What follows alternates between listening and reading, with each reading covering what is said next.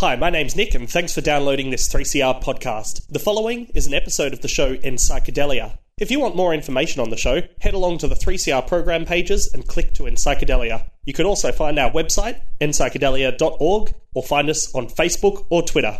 Enjoy the show. This is In Psychedelia. Uh, the. Um uh, Freedom of Species will be back next Sunday from uh, 1 pm on 3CR Community Radio, 855 AM, 3cr.org.au, and on digital. Uh, uh, if if this is a um, a uh, program about uh, about the intersection of drugs and society and all the places where it intersects. And we do focus on a philosophy of harm reduction, which refers to policies, programs, and practices that aim to primarily reduce the adverse health, social, and economic consequences of the use of legal and illegal psychoactive drugs without necessarily reducing drug consumption. Um, but if you do feel you have a uh, problem with substance abuse, there is help out there, and you should uh, go and seek that. Direct Line is a telephone counselling service available any time of the day or night, and their phone number is 1800 888 236. Ash has uh, joined me again in the studio now. Ash is a uh, regular in Psychedelia contributor, and uh, we have some uh, some news for the week. Ash, what have you got for us? Okay, so one thing that happened in the last week, there was a bit of a write up of uh, the Australian, the Royal Australian Navy's operations. Last Friday, they seized 139 grams of heroin as part of Operation Manitou off the east coast of Africa. This is an ongoing operation with the Australian Navy, and in the last two years, they've seized $2.3 billion worth of drugs.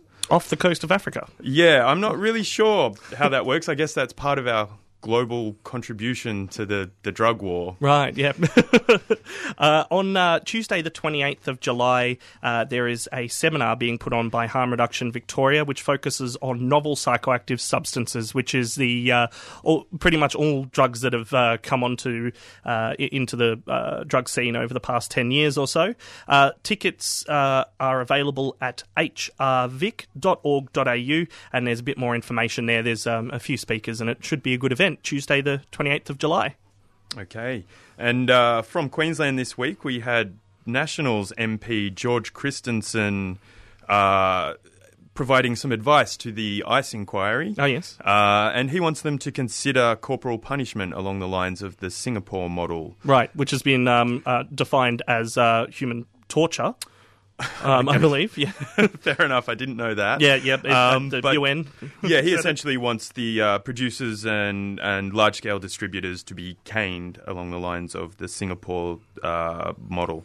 And uh, you know, in defending his position, he claims to be speaking for members of his community, which I have no doubt he is but um, I'm sure he's got a very select few members of his community that he's speaking for. Um, there was a Gizmodo story this week, uh, and you can find, by the way, information on uh, more information on all of these stories on the Facebook account, which is facebook.com forward slash in psychedelia. Uh, so there was a Gizmodo story this week, which was reporting on a research article which has been published, and it's looking into the use of honeybees and other insects um, as drug sniffer insects to replace drug sniffer dogs. Uh, you can check out yeah. more information on that article online. This, this, is partly in response to the difficulties that the US are having now with sniffer dogs as cannabis has become legal in different forms throughout many states there. It's quite expensive to retrain their dogs, and, and I think constitutionally they're now having trouble justifying searches based on a positive detection with the sniffer dogs because it could because be... it could be for a legal substance. Yep, yep. So that's one of the angles they're taking to deal with that. Get honeybees involved. And um, it was made a bit of a splash in a, in a lot of the press this week up in the Riverina district around Wagga Wagga. It was uh, reported that uh, children as young as primary school age were being used by drug dealers to screen the potential buyers and helping to move drugs from person to person, I guess. Right. Um, there were 46 dealers nabbed in an operation in Wagga Wagga, um, which isn't too surprising to me. I know quite a few people up in that region and they've been quite concerned about the state of affairs up there for a while. I uh, have some friends right near Narrandera, which is also at the heart of, of some of the problems up there. And uh, when they contact people in Melbourne, to, to come up, they generally say, Could you please bring me some higher quality drugs? Because the only thing we can get in this region is crappy weed and dirty meth. Hmm. Um, Yes, the, actually, the market issues um, can can affect the way that people take drugs. I don't think that's something that's often uh, talked about, but it is something that we cover here on In Psychedelia. Yeah, I actually uh, had some interaction with the police in that area when I was passing through as part of a revegetation project I was involved in. I got pulled over because I was driving a van that said hippie down the side with Oh, some right. flowers. so I guess I was a cop magnet. And um, I had a good chat with the, the officer that pulled me over. And um, yeah, he confirmed the two biggest problems in that area, as he could see them, were ice and actually OxyContin. So Ah, which is a prescription opiate um, medicine. that's right. Yeah, I think uh, there's some pensioners out there in Australia right now selling some of their pain medication to help meet the bills. Right, right, and I imagine it would be fairly popular as opiates tend to be. Uh, there's also a uh, story that uh, Green Flower Media have uh, have posted up, um, also available on our Facebook uh, page, um, and it's a it's a video just showing some of the problems associated with uh, when cannabis is legalized in places like in the US. Then the police still need to make sure that people aren't impaired on the road. However, testing people for THC blood content levels doesn't necessarily correlate with impairment, and this is what they explore uh, in that video, uh, which Greenflower Media posted up. Um, and it's a, it's going to be a very interesting topic as um, as cannabis legalization moves across uh, across the world, because obviously we still don't want people who are impaired operating motor vehicles. But how do you measure that? And it's it's more difficult than with blood alcohol content. It's certainly a difficult policy area to uh, to police that one. Um, early this week on Monday, there was uh, uh, so a report from um, across a lot of the press. Uh, former Victorian of the Year Professor David Pennington and Melbourne pharmacist Joshua Donnelly had a article published in the Journal of Law and Medicine calling for a regulated legal uh, distribution model for MDMA. which is ecstasy. Molly is the latest uh, latest name. Um, we actually caught up with uh, David Pennington, and we'll be hearing from him later in the show. We're also going to hear from uh, Steph, who is the coordinator of Dancewise and has recently been in Lisbon, in Portugal, uh, at a at a conference there, and also seeing how decriminalisation uh, works there. And, and that's pretty much going to. Going to fill up the show for us this afternoon, I, I, I think. Uh, this is in Psychedelia on 3CR Community Radio. Uh, my name's Nick Wallace, and Ash, thanks for um, the news updates today. Thanks, Nick. And this is Spoonbill, how it goes on 3CR.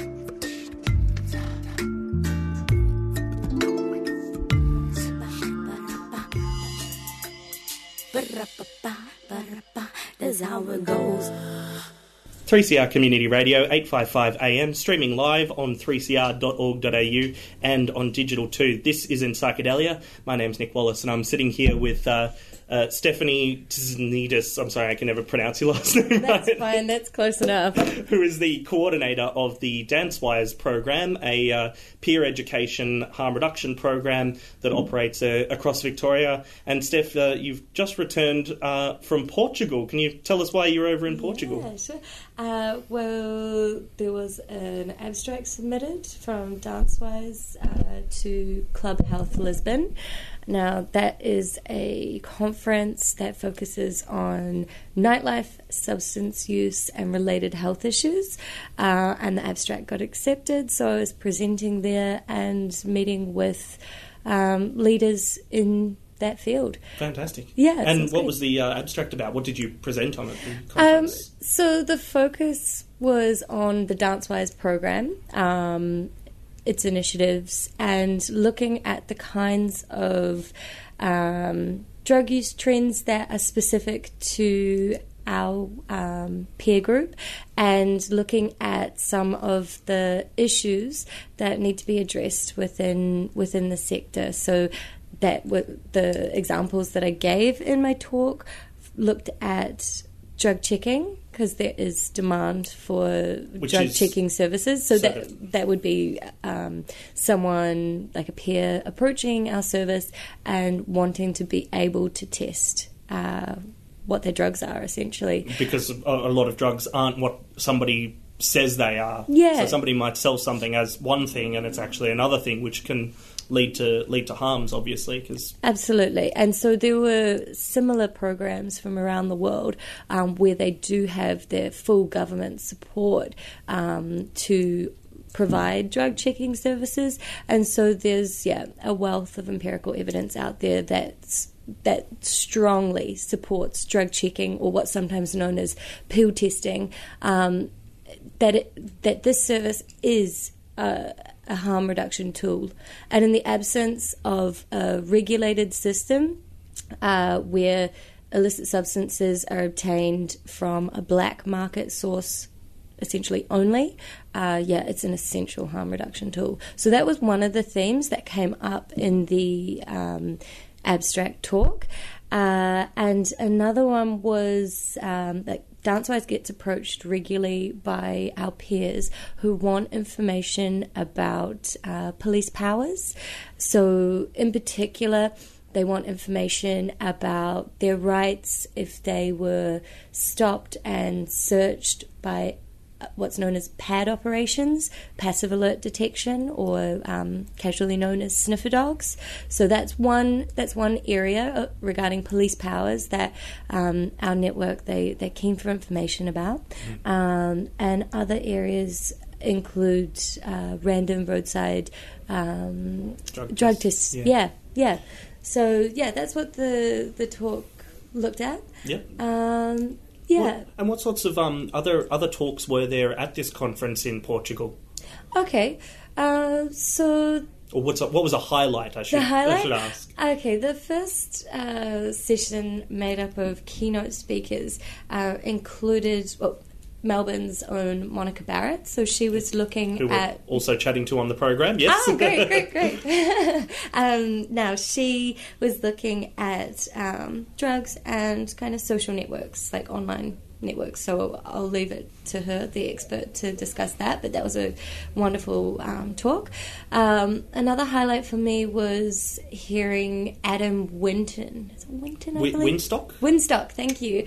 Um, and he is the I think he's the executive for the global global drug, drug survey. Yeah. yeah. and so that will be published. The 2015 findings will be published later in the year, and uh, we got a sneak peek um, in his keynote presentation at what kind of findings there are there because it's just a great methodology, um, and he doesn't buy into the fear mongering. Can I swear on your radio station? Yeah, you can. the fear mongering bullshit that tends to dominate um, discussions about drug use. Um, so yeah, his talk was fantastic. Um, and then there were parallel sessions throughout the conference where there were different focuses. So I tended to go to the ones that were, you know, sim- similar programs, similar themes. Um, I went to one on drug checking, and it was just you know a panel of ten um, peer educators from around the world, cataloging the kinds of um, challenges, but also like sources of support that they get, and it varies around the world. So in Australia, they t- like politicians, uh, the government tends to be risk adverse, um, and there tends like Australia, like we have everything seems to be enforcement led. Mm. Uh, it's as though I, one thing that I did criticize was, you know, in Australia we have our official drug strategy, and it's been our drug strategy since 1985. It's harm minimization. Mm. This policy model is just misunderstood a lot. So what what what is um, harm minimization? Because there's yeah. a lot of different words that get thrown around yeah. in, the, uh, in drug policy, and harm minimization different to harm reduction. Absolutely, harm reduction is one component of harm minimization. So, if you have a harm minimization policy model, you are um, it's made up of supply reduction efforts, harm reduction efforts, and demand reduction efforts. Now, supply reduction, that is essentially enforcement led initiatives. Mm-hmm. So it's supply reduction. It's not a case of targeting individual users. Um, so this yeah, is, this causes, is yeah. um, a market based thing. They're trying to disrupt the market essentially. Disrupt the market, yeah, yeah. yeah. So, so that's supply reduction demand reduction, uh, that is like the treatment sector and maybe public health campaigns trying to discourage uptake and encourage cessation, right? So Would- that's Would health that- professionals. Would that perhaps include the uh, recent um, multi-million dollar anti-ice ad campaign and other such um, uh, fear-based uh, uh, campaigns you know, that try and scare people into not trying drugs? Some people would definitely argue that, and you could say yes, it is a demand reduction campaign, but it's I think a, a very ineffective one. Many treatment professionals, and there's a lot of evidence to back this up, would say that um, you need a target. A health promotion message needs to be targeted in order to be effective, and avoid uh, creating additional harm. So, if you're just doing a blanket campaign targeted at everyone, even though methamphetamine use is something that um, relates to 2% of Australia's entire population, that you know, in regards to smoking specifically, um, if you if you um, show someone um, a campaign that um, references smoking, that can actually have the reverse effect So of people wanna smoke. People Yeah. want to smoke. So, So I all the people who don't smoke already go, ah, yeah, no smoking, that's great. Yeah. And then the smokers go, geez, that no smoking ad really makes me want to have a cigarette. Cigarette. Yeah, exactly. like so, I mean, I think that that campaign, the intention is to discourage ice use. Mm. Uh, I think the actual effect is it encourages the stigmatization of people who um, use this drug, and the risk there is people are less likely to disclose their use even when they're experiencing some issues, so they're less likely to access essential health services, so the potential for harm increases.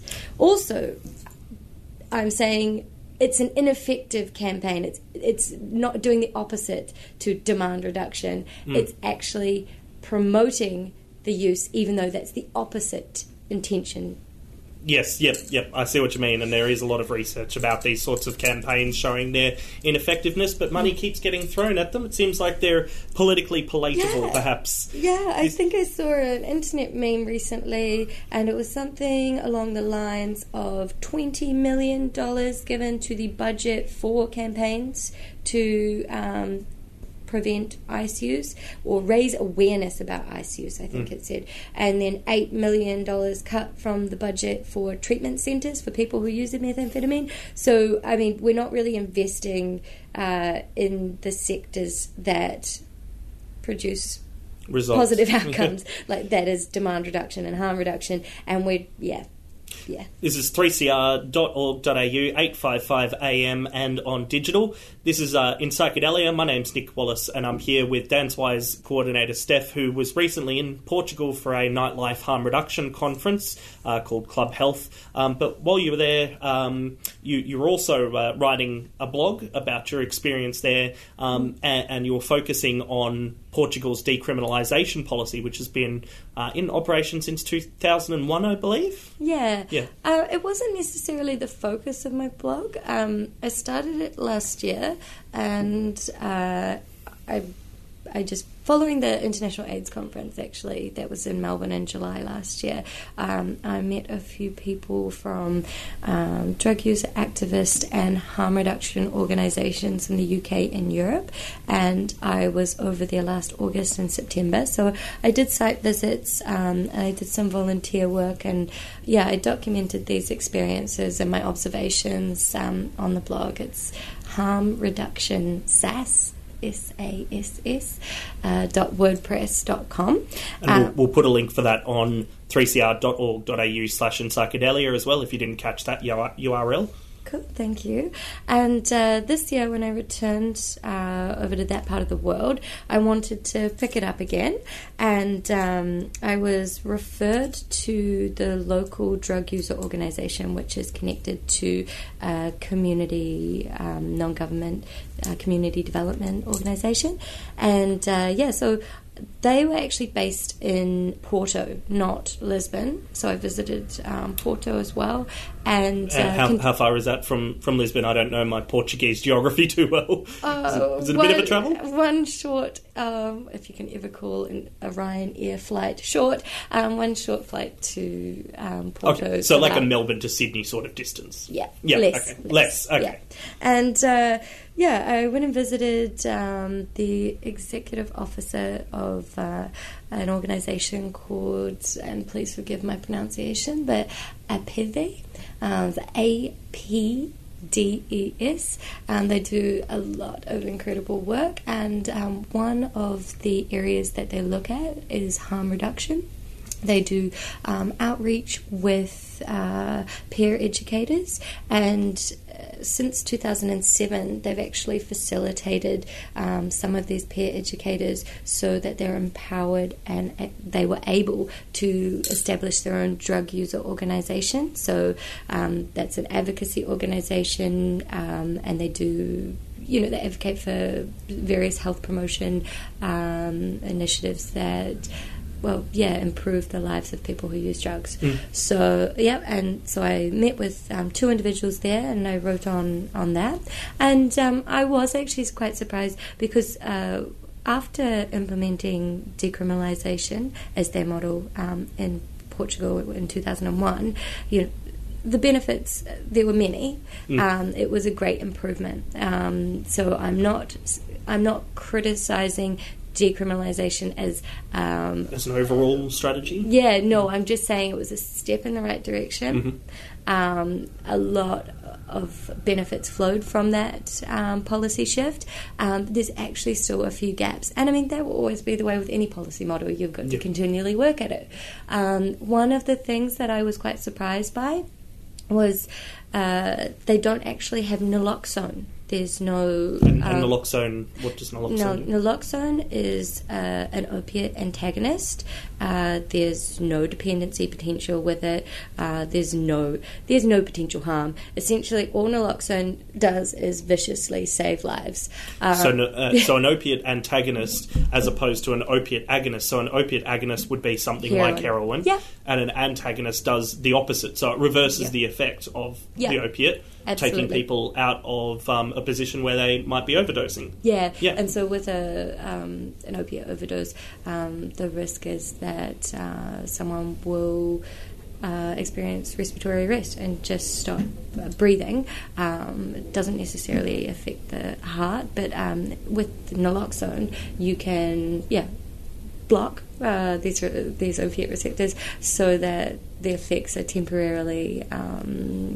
Hindered and then a person can just start breathing again And this yeah. this is something that is available in Australia, even though we don't have decriminalisation. Yeah, correct? it's now naloxone has been available since the second half of 2013 in Australia, um, and uh, Harm Reduction Victoria has been training um, peers and uh, health professionals. Uh, so that they uh, that, so that they feel equipped to be able to respond to an opiate overdose with naloxone effectively. Um, and there's there's things that need to be ironed out with that um, model too, but it is available here, um, and it's available in other parts of the world. For example, it's been available over the counter um, since 1987 in Italy. Right. Uh, there's no there's no risk um, involved with naloxone. Um, I'm, I'm guessing it doesn't make people high because it does the opposite. It, it- absolutely. Yeah. Like there's there's no dependency potential there Mm. at all. Um, so it's not available in Portugal. Um, there didn't seem to be like a political opposition uh, to its introduction at all, but it came down to dollar signs. Like it Right. was a, a money issue. Um, but I was. I was told that it's highly likely that it will be introduced in Portugal within the next two years. So fingers crossed for them because that would be great. That's good news. Yeah, um, there were a couple of other things that um, I was interested to learn through the interviews I did for my blog. Um, in Portugal, when they created the uh, policy model, uh, the decriminalisation model, it had um, a provision which did allow for consumption rooms. Uh, so this is safe consumption spaces. So that may be a safe injecting space or a safe smoking space. The whole point of creating spaces like this, especially for people who are maybe experiencing homelessness, is that they um, have a safe environment and contact with health professionals who can uh, facilitate what might be described as brief interventions that mm-hmm. you're giving people harm reduction education, making them aware of services that they may uh, choose to use later on. Um, yeah, so these spaces, um, there was a provision to allow um, such spaces to be created in Portugal, but it just hasn't happened. So that's that kind of gap between policy and practice, right, yeah. where the law says yes, we can do this, but there's resistance, and uh, that can be from just like social media, uh, just like just that kind of those, like, those public influences yeah. and popular influences. It's a head in the sand. yeah. I'm just going to say no, even though there's no reason there's for it. Still kind of approach. Political troubles, yes. And yeah. if you um if you want to uh, read more about uh, Steph's adventures, it was harmreductionsas.wordpress.com. Yeah. And we'll put a link uh, up for that on 3cr.org.au forward slash in psychedelia. Uh, my name's Nick. I've been speaking with Steph, uh, coordinator of Dancewise and recent uh, attendee and presenter at the Club Health Conference in Lisbon, Portugal. Steph, thanks for joining me on the program today. Thanks, Nick. 3CR supporter. This is an episode of In a Perfect World. This is my podcast I do, and my name is Rak Razam. I'm an experiential journalist, a shamanic facilitator, and your guide into the invisible worlds of the spirit. I hope you enjoyed this episode. So I kind of challenged people. I put out a podcast like the day before the fated date that I called Terence McKenna's Failed Prophecy for 2012. And when I put that out, even right then, I had some people immediately write me emails like, "Well, it's not the day yet, so you don't know what's going to happen." And I said, "Well, you know, I'm I'm pretty sure that this is not going to happen because I don't think that this is reality. This is a form of projection. It's a form of storytelling." And you know, when you take on a cultural icon, someone who's really beloved like that, it's it's really easy to upset people around these kinds of things. But I think that if we want to be honest with ourselves and I do feel that working with entheogens is a process in learning to be honest with ourselves if we're really going to use them as tools for genuine self discovery and not just more ego generated narrative, which is very easy to do. That, you know, entheogens are not some magic truth pill that's just going to make you face reality. That you always have a choice to engage in your projections and in your ego generated narratives that you're creating, or you can do the really hard work of challenging yourself and overcoming those projections. And it's not easy. Um, and, and it's easy to upset people when you do try and point out some of these things. And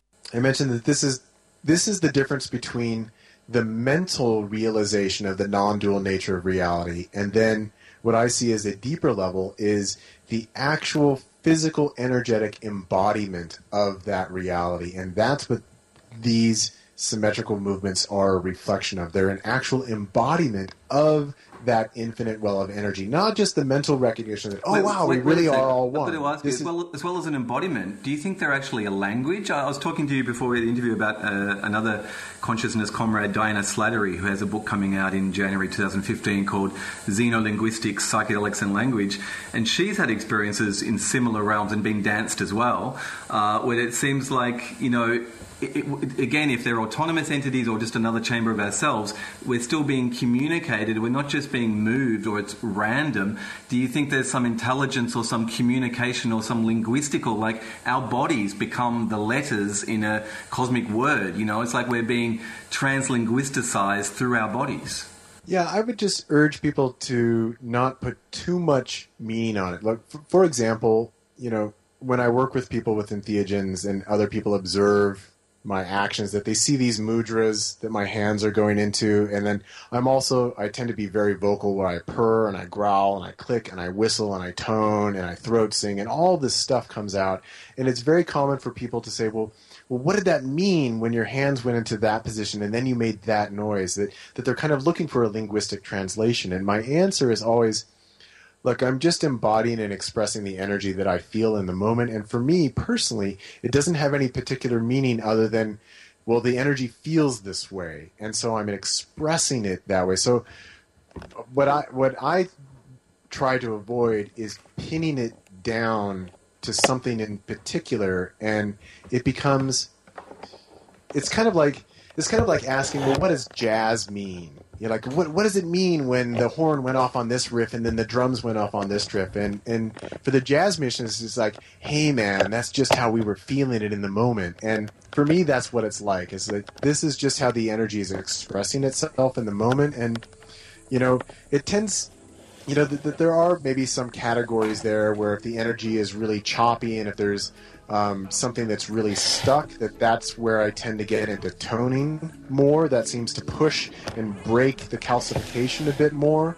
So there might be certain levels of interpretation that are going on there, but in general, it's something that I personally try and stay away from and just describe it as this is just how the energy is expressing itself in the moment, and my job is to embody it fully without questioning it, without thinking about it, without trying to control it, without trying to understand the meaning of it, and just allow it to be in that state in its purest form. So I really go for sort of the, the jazz approach in, in, a sense of it's just the pure spontaneity of the moment. So, if you enjoyed this uh, little snippet from uh, the full broadcast of In a Perfect World, these interviews usually go for about a whole hour or more with some of the leading minds of the consciousness community, the shamanic community, and the new paradigm movers and shakers. You can find uh, all this and more at rakrazam.com. That's www.rakrazam.com. And uh, join the movement, join this, uh, this collective blossoming of consciousness and enjoy. Aloha. It was a small segment from an interview that uh, Rakrazam did with Martin Ball, uh, PhD, um, about a book that he wrote uh, tracing entheogens, um, which is uh, God manifest. is another word for psychedelic, um, which is another word for a certain class of psychoactive drugs. and if you want to listen to that full hour and a half long interview, rakrazam.com.au is the place to go. This is 3CR Community Radio, 855 AM, digital and streaming live at 3cr.org.au. And do get in touch with us. Uh, head to 3CR website, 3cr.org.au, and jump onto the In program page. Uh, there's links there to our website, Facebook, and Twitter, and you can uh, send us an email or get in contact with us on social media. Uh, we do value your contributions, whether it's a story that you've got to tell or uh, one you've heard, uh, some poetry you've got to share, or music you'd like to send in, or perhaps you've got some suggestions on some topics that we should be following on this program. 3cr.org.au and follow follow along to the In Psychedelia program page uh, for more links and information. We're going to be uh, chatting with uh, Professor David Pennington in just a tick on 3CR. 3CR Community Radio, 855 AM, streaming live on 3cr.org.au and on digital as well. It's Nick Wallace here uh, on In Psychedelia, your host for this afternoon, and Right now, I'm down at the uh, University of Melbourne, standing here looking at a series of uh, terrace houses, two-story terrace houses, uh, but they've uh, they've been um, consumed by the modern architecture of Melbourne University with this metal and glass monstrosity, uh, sort of coming out the back of these buildings and off the top of them. We'll, we'll head inside.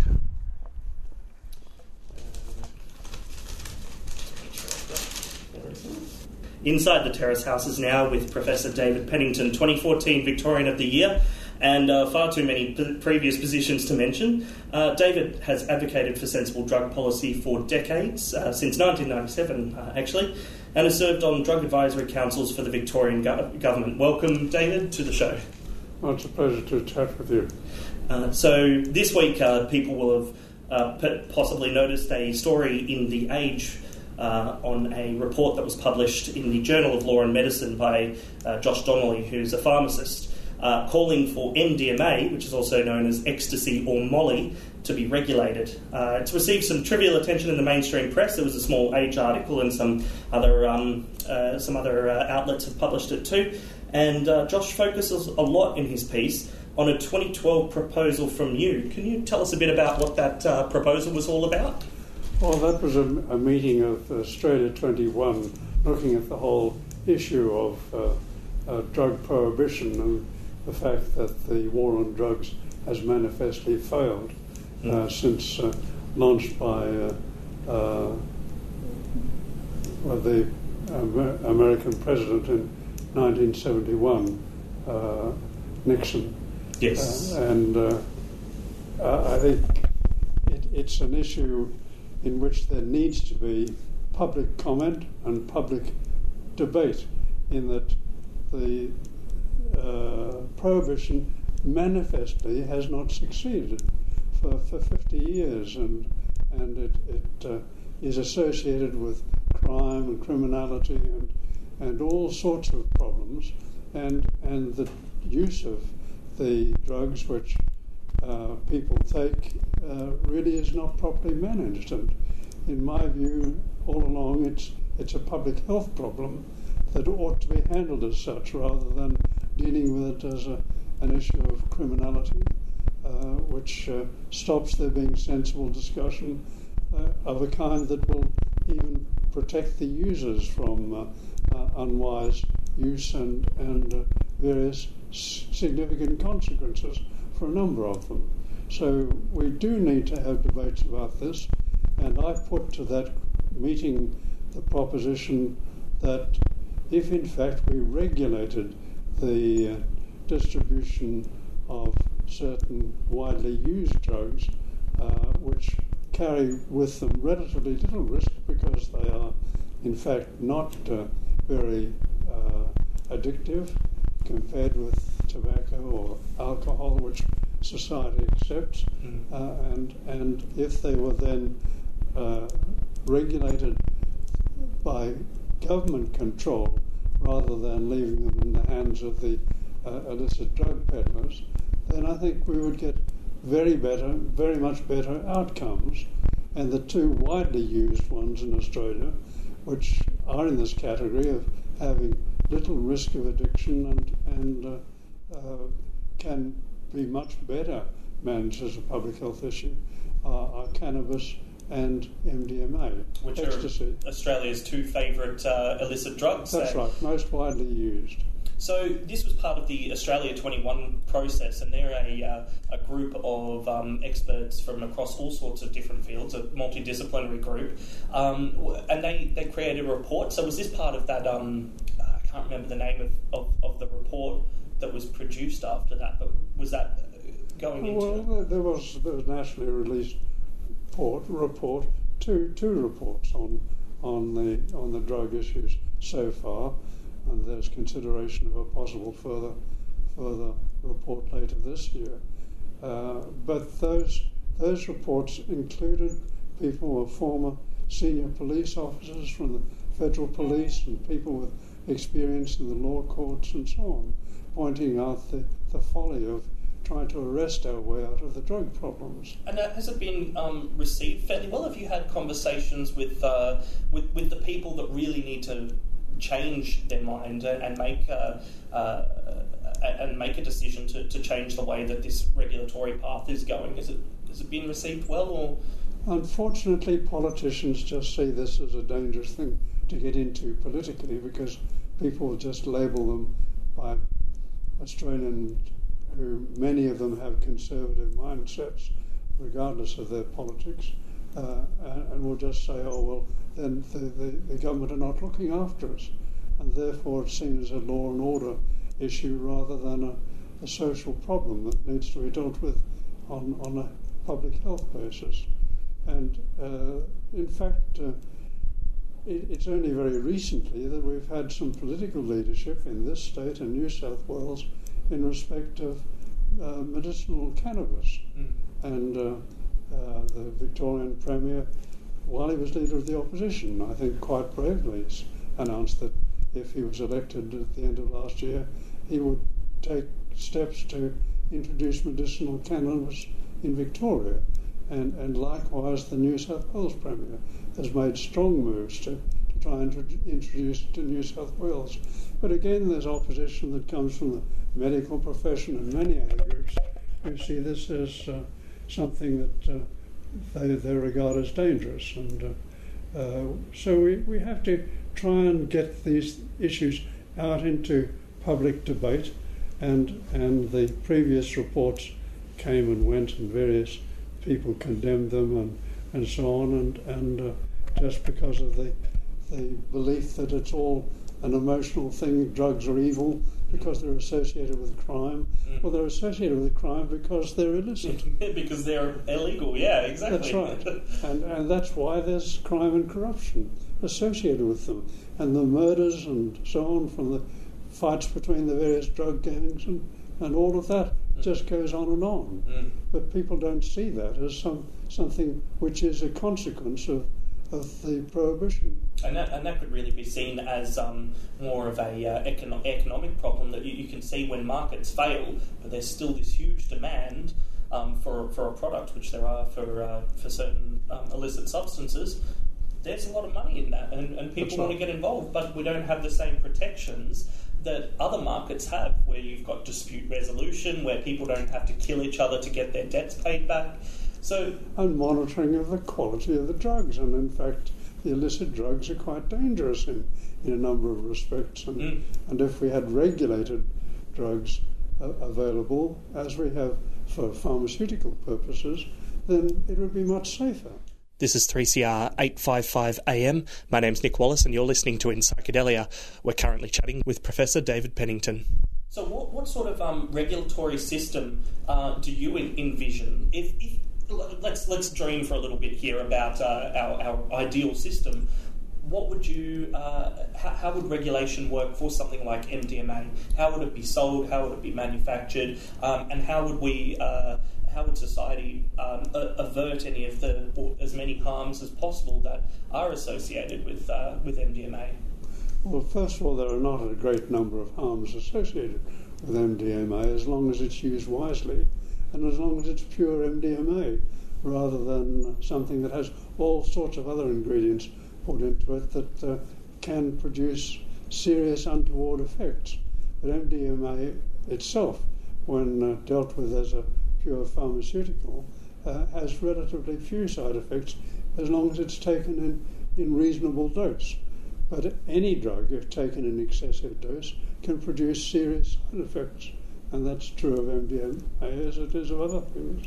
So it's something that could easily be manufactured under safe conditions, could be uh, made available through a pharmacy uh, setting, as long as there is a control in, in terms of the quantity given, and in my view, that would entail registering the users so that that, they would go to a single outlet and, and uh, would be given a modest dose and uh, uh, there would be a capacity to keep an eye on things if they get into difficulties from excessive use. So we have um, some examples in the world already of regulatory systems in place, not for MDMA but for cannabis. And I know in uh, Uruguay, um, users of cannabis have to register with a uh, national uh, database. What what are the advantages of registering users um, if if they were to um, get MDMA from a pharmacy? Well, Uruguay has really made these changes very very recently, and they're still working through. Mm. Uh, they've had a general election since they were introduced, and, and the new government is is making changes.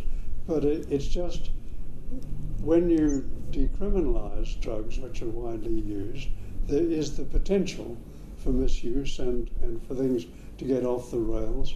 Therefore, there's a need for caution. Hmm. Uh, it's been decriminalised in Colorado in the United States, but without that degree of, of caution, and hmm. there, there is a, a, a lot of trouble with, with people taking excessive amounts and appearing in hospital emergency rooms and things of that kind.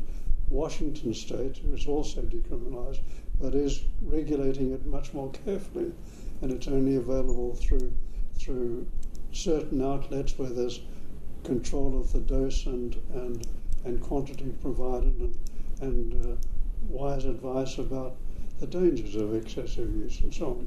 So some places are doing it sensibly, others uh, haven't thought through the whole thing because Got a more laissez-faire, free market sort of approach, that's right. which is But- very American. Yeah, but it, it, it was also because there was a lot of public demand for decriminalisation, and the state administration was caught by a referendum that, that just demanded that it happened, Mm. and, and they didn't then spend long enough thinking through the, uh, the, the best ways to, to handle it. I imagine there's a, lot of lessons that can be learned from the um, uh, from the current psychoactive markets that we already have in operation, and the reeling back and, and uh, of things like uh, advertising for tobacco products, um, and I, I suspect we're probably going to see the same for alcohol products. So uh, a lot of those lessons have. Um, have, have been learned, and the thing that we've we've learned, I think, is that um, with a psychoactive uh, market, you you don't really need to go and, and blanket advertise these things because that increases the harms without um, without really properly informing people. Quite right, quite right. And, and advertising is one of the things which has to be uh, carefully controlled, as we've seen with tobacco and and and uh, and with alcohol. Although we've not yet achieved uh, a sensible uh, pattern with alcohol, and alcohol, of course, causes far more deaths than any of the uh, so-called illicit drugs. And uh, we really need to look at the way in which we handle the abuse of drugs which uh, affect the brain, and and that's a matter of, of dealing with it at a community level as a public health issue. And uh, Portugal is, I think, doing that rather better than most other countries because they've they've not handled it through the, the legal side of things at all. It's all handled through through the health organisations at a local community level dealing with problems of addiction. Mm. It doesn't matter if people take these drugs if, as long as they're taking small amounts, but if they become addicted, then there's a problem. Mm. But then the problem is not solved by locking them up; it's solved by talking to them. That's right, case management. An individual case by a group that is locally based in the community that uh, requires there to be some legal understanding, but nonetheless medical input and healthcare and society uh, expertise in handling these with some powers to require people to go for treatment if they if they're not uh, willing to and things of that kind. Do, do you see um, what do you see as the fu- future for uh, Australian drug law in the, in the in the short term, maybe the uh, the long term as well? Do you think that things are changing? Is there is there uh, something in the air that is moving towards decriminalisation? Well, I think there is increasing understanding within the police force that they cannot solve these problems just by locking people up. Uh, and although that is an increasing understanding, we still have a huge number of, of people ar- arrested simply for possession and use of cannabis. Uh, there's something like Eight per day in Victoria. 20,000 a year uh, in New South Wales and, and Victoria. Mm. And it's crazy. But in fact, uh, the present concern about uh, uh, ice methamphetamine and the uh, special task force that's been appointed by the Prime Minister to look into it, led by a former uh, Chief of Police from Victoria. That Chief of Police from Victoria just last week made the comment as they were preparing their, their interim report to the Prime Minister that in fact the reality is that it cannot be solved just by, by arresting and locking people up. The jails are just getting too full and achieves nothing anywhere. As people come out of the jails, no, no different. Uh, in fact, they continue to take drugs in, in the jails, as we know for a fact. Uh, when during my first inquiry, we talked with people who'd been in prison, and they said, "Oh, of course, they were, went to prison because they'd doing, done a bit of shoplifting to pay for their heroin, and when they came out, they already knew about how, how to crack a safe. Mm. So Training grounds. that's right. So it doesn't achieve anything. Uh, and the police are beginning to understand this, and the leader of this national ice methamphetamine task force has said it has to be handled at the community level, uh, in local communities. And that's what I've been saying for several years, that we've got to look, and that's what Portugal does, at the local community level, outside the law enforcement, although local community policing could be well part of it, because they, they can, in fact, understand the issues and, and deal with situations where there is social unrest and, and silly things and uh, uh, evidence of harm being caused Mm. by the drugs. These people need to be handled in a different manner from, from just being seen as, as criminals to be sent to prison. Professor David Pennington, thank you for joining me on 3CR today. It's a pleasure. It's Nick Wallace here. In Psychedelia, 3cr.org.au, streaming live, and uh, 855 AM. Uh, nearly finished uh, for this week, but um, before we finish, Ash is back in the studio, and also another In Psychedelia contributor and drug law reformer, Greg Kay, who was on uh, last week. Um, guys, uh, we've got a couple of uh, couple of minutes. Is there anything that you wanted to touch on before? Yeah, look, I think I'd just like to uh, just talk briefly about uh, MDMA, and it's great that um, you know 2014 um, Victorian of the Year. Uh, is actually on board with this because uh, it uh, it just shows just how strong the case is and just how reputable uh, you know it's not nut job kind of uh, stuff that we're talking. It's pretty basic logic. But if you look at MDMA, I mean that was made illegal in the early um, 1980s. Uh, when it was made illegal, it was done so against the wishes of the American Medical Association. It had been used quite successfully in couples therapy and a number of other things. Uh, and in terms of its actual effects, you know if again compare it to alcohol, you got a drug that causes violence, and you got one that causes uh, love, happiness, and compassion, but which is legal. Mm, exactly, and that was um, that was the point that um, Professor Pennington was um, focusing on on, Yeah. on a lot in that um in, and in that last it's, interview. it's not rocket science; it's just common sense. Absolutely. It uh, it wasn't just the Australian medical, uh, the American Medical Association. It was also against the advice of the own uh, the Drug Enforcement Agency. They had suggested it be listed, I think, as a Schedule Three. Yeah. which was with known medical applications, Yeah. And- and, against their own uh, Drug Enforcement Agency, Yeah. they scheduled it as now, a of course, Schedule One drug. We know it now does have medical application. Uh, Rick Doblin, who's uh, who's someone I know in uh, who's in charge of MAPS, um, Multidis- Multidisciplinary Association of Psychedelic Studies, has a lot of success with um, using it to treat PTSD and uh, PTSD psych- assisted psychotherapy. Looks like a real breakthrough treatment for a lot of our veterans and uh, people who are experiencing difficulty with um, you know significant trauma in their lives, and it's a real mess. Do get in touch with us in psychedelia.org uh, .org or 3cr.org.au and follow the links to the In Psychedelia program page. You can find us on Facebook and Twitter and email us. Queering the Air is up next on 3CR 855 AM.